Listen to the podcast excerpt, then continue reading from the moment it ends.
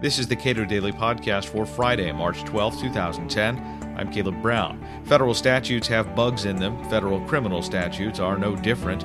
Crimes of honest services fraud, mail fraud, wire fraud, and others often mean no victims, no intent, and a chilling effect on standard legal business practices. Cato Institute adjunct scholar Marie Gryphon is a senior fellow at the Manhattan Institute.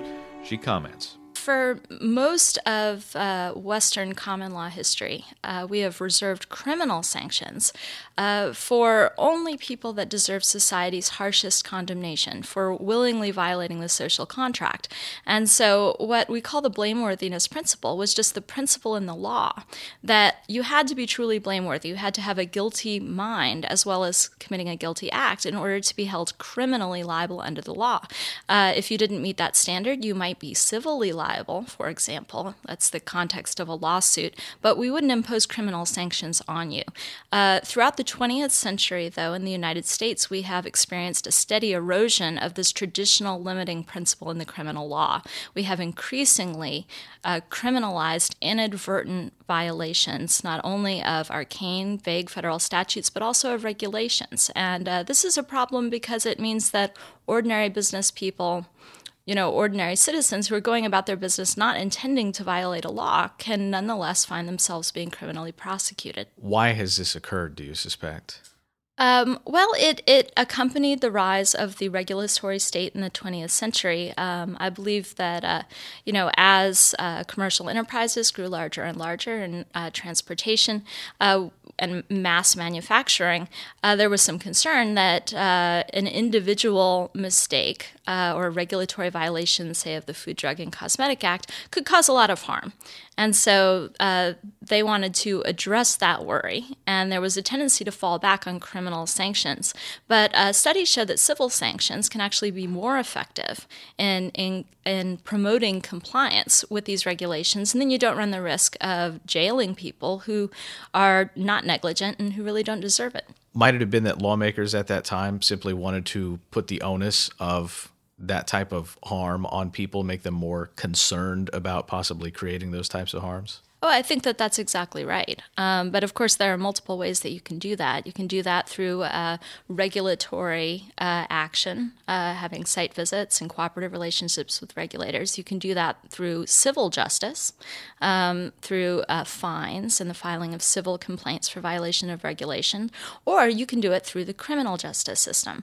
Now, certainly, willful and knowing endangerments. You know, if you if you have a person who is recklessly disregarded uh, an important safety violation and as a result people get hurt, sure, that person should be criminally liable. Absolutely. What we're talking about here is the criminalization of inadvertent violations that are not even the result of negligent behavior. And that's what's been on the rise in the 20th century.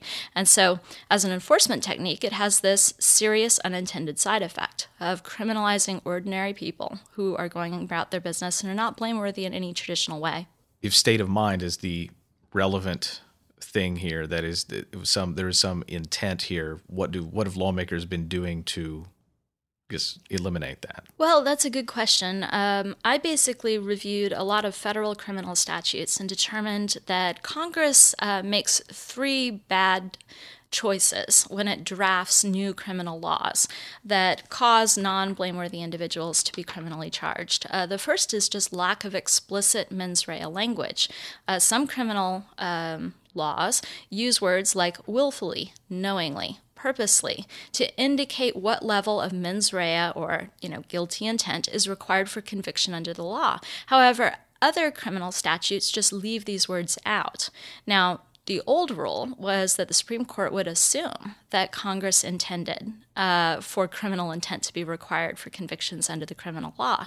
But that changed in the mid 20th century, and now the Supreme Court will often find that no criminal intent whatsoever is required in order for a person to face jail time. Uh, the second mistake they make is the use of vague and ambiguous language. Um, and as I know the Cato Institute has done a lot of good work on the honest services fraud statute, uh, I'll mention that uh, that's a wonderful example. There are three Supreme Court cases up this year uh, that are determining the constitutionality of that statute, which criminalizes any scheme or artifice to defraud another of the intangible right to honest services. No one knows what it means. Um, the traditional principle of the criminal law was that the ordinary person ought to be able to read the law and figure out what was against it.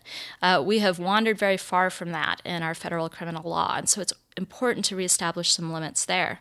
The third thing that Congress does wrong when they're drafting these statutes, in my view, is that they criminalize vast swaths of the Code of Federal Regulations now. Unlike statutes, individual regulations don't have to be voted on by Congress. Um, and they're many, many times larger, the Code of Federal Regulations as a whole is, than the United States Code as a whole, much less the United States Criminal Code. And it changes all the time. So, following the activity of Congress is not going to be enough to know when there is a change in you know, a minute and technocratic regulation. Lots of experts don't know what these regulations mean. And yet, if you make an honest misjudgment about the meaning of a regulation that is covered by one of these statutes that criminalizes violations, you can face jail time for that mistake. Where have run of the mill business practices been implicated by some of the statutes that you're talking about? Well, there are some interesting case studies that I came across in my research. Um, Kirk Ellison is the owner, uh, was the owner, I should say, of a small outdoor uh, touring company called, I think, the Lazy Double R Outfitters. And uh, he ran the business with maybe a couple of employees and the help from some of his relatives, extended family. And he would book tourists on backpacking trips in groups of two, three, or four. And he had a special use permit uh, to take these backpackers or horseback riders onto national park lands.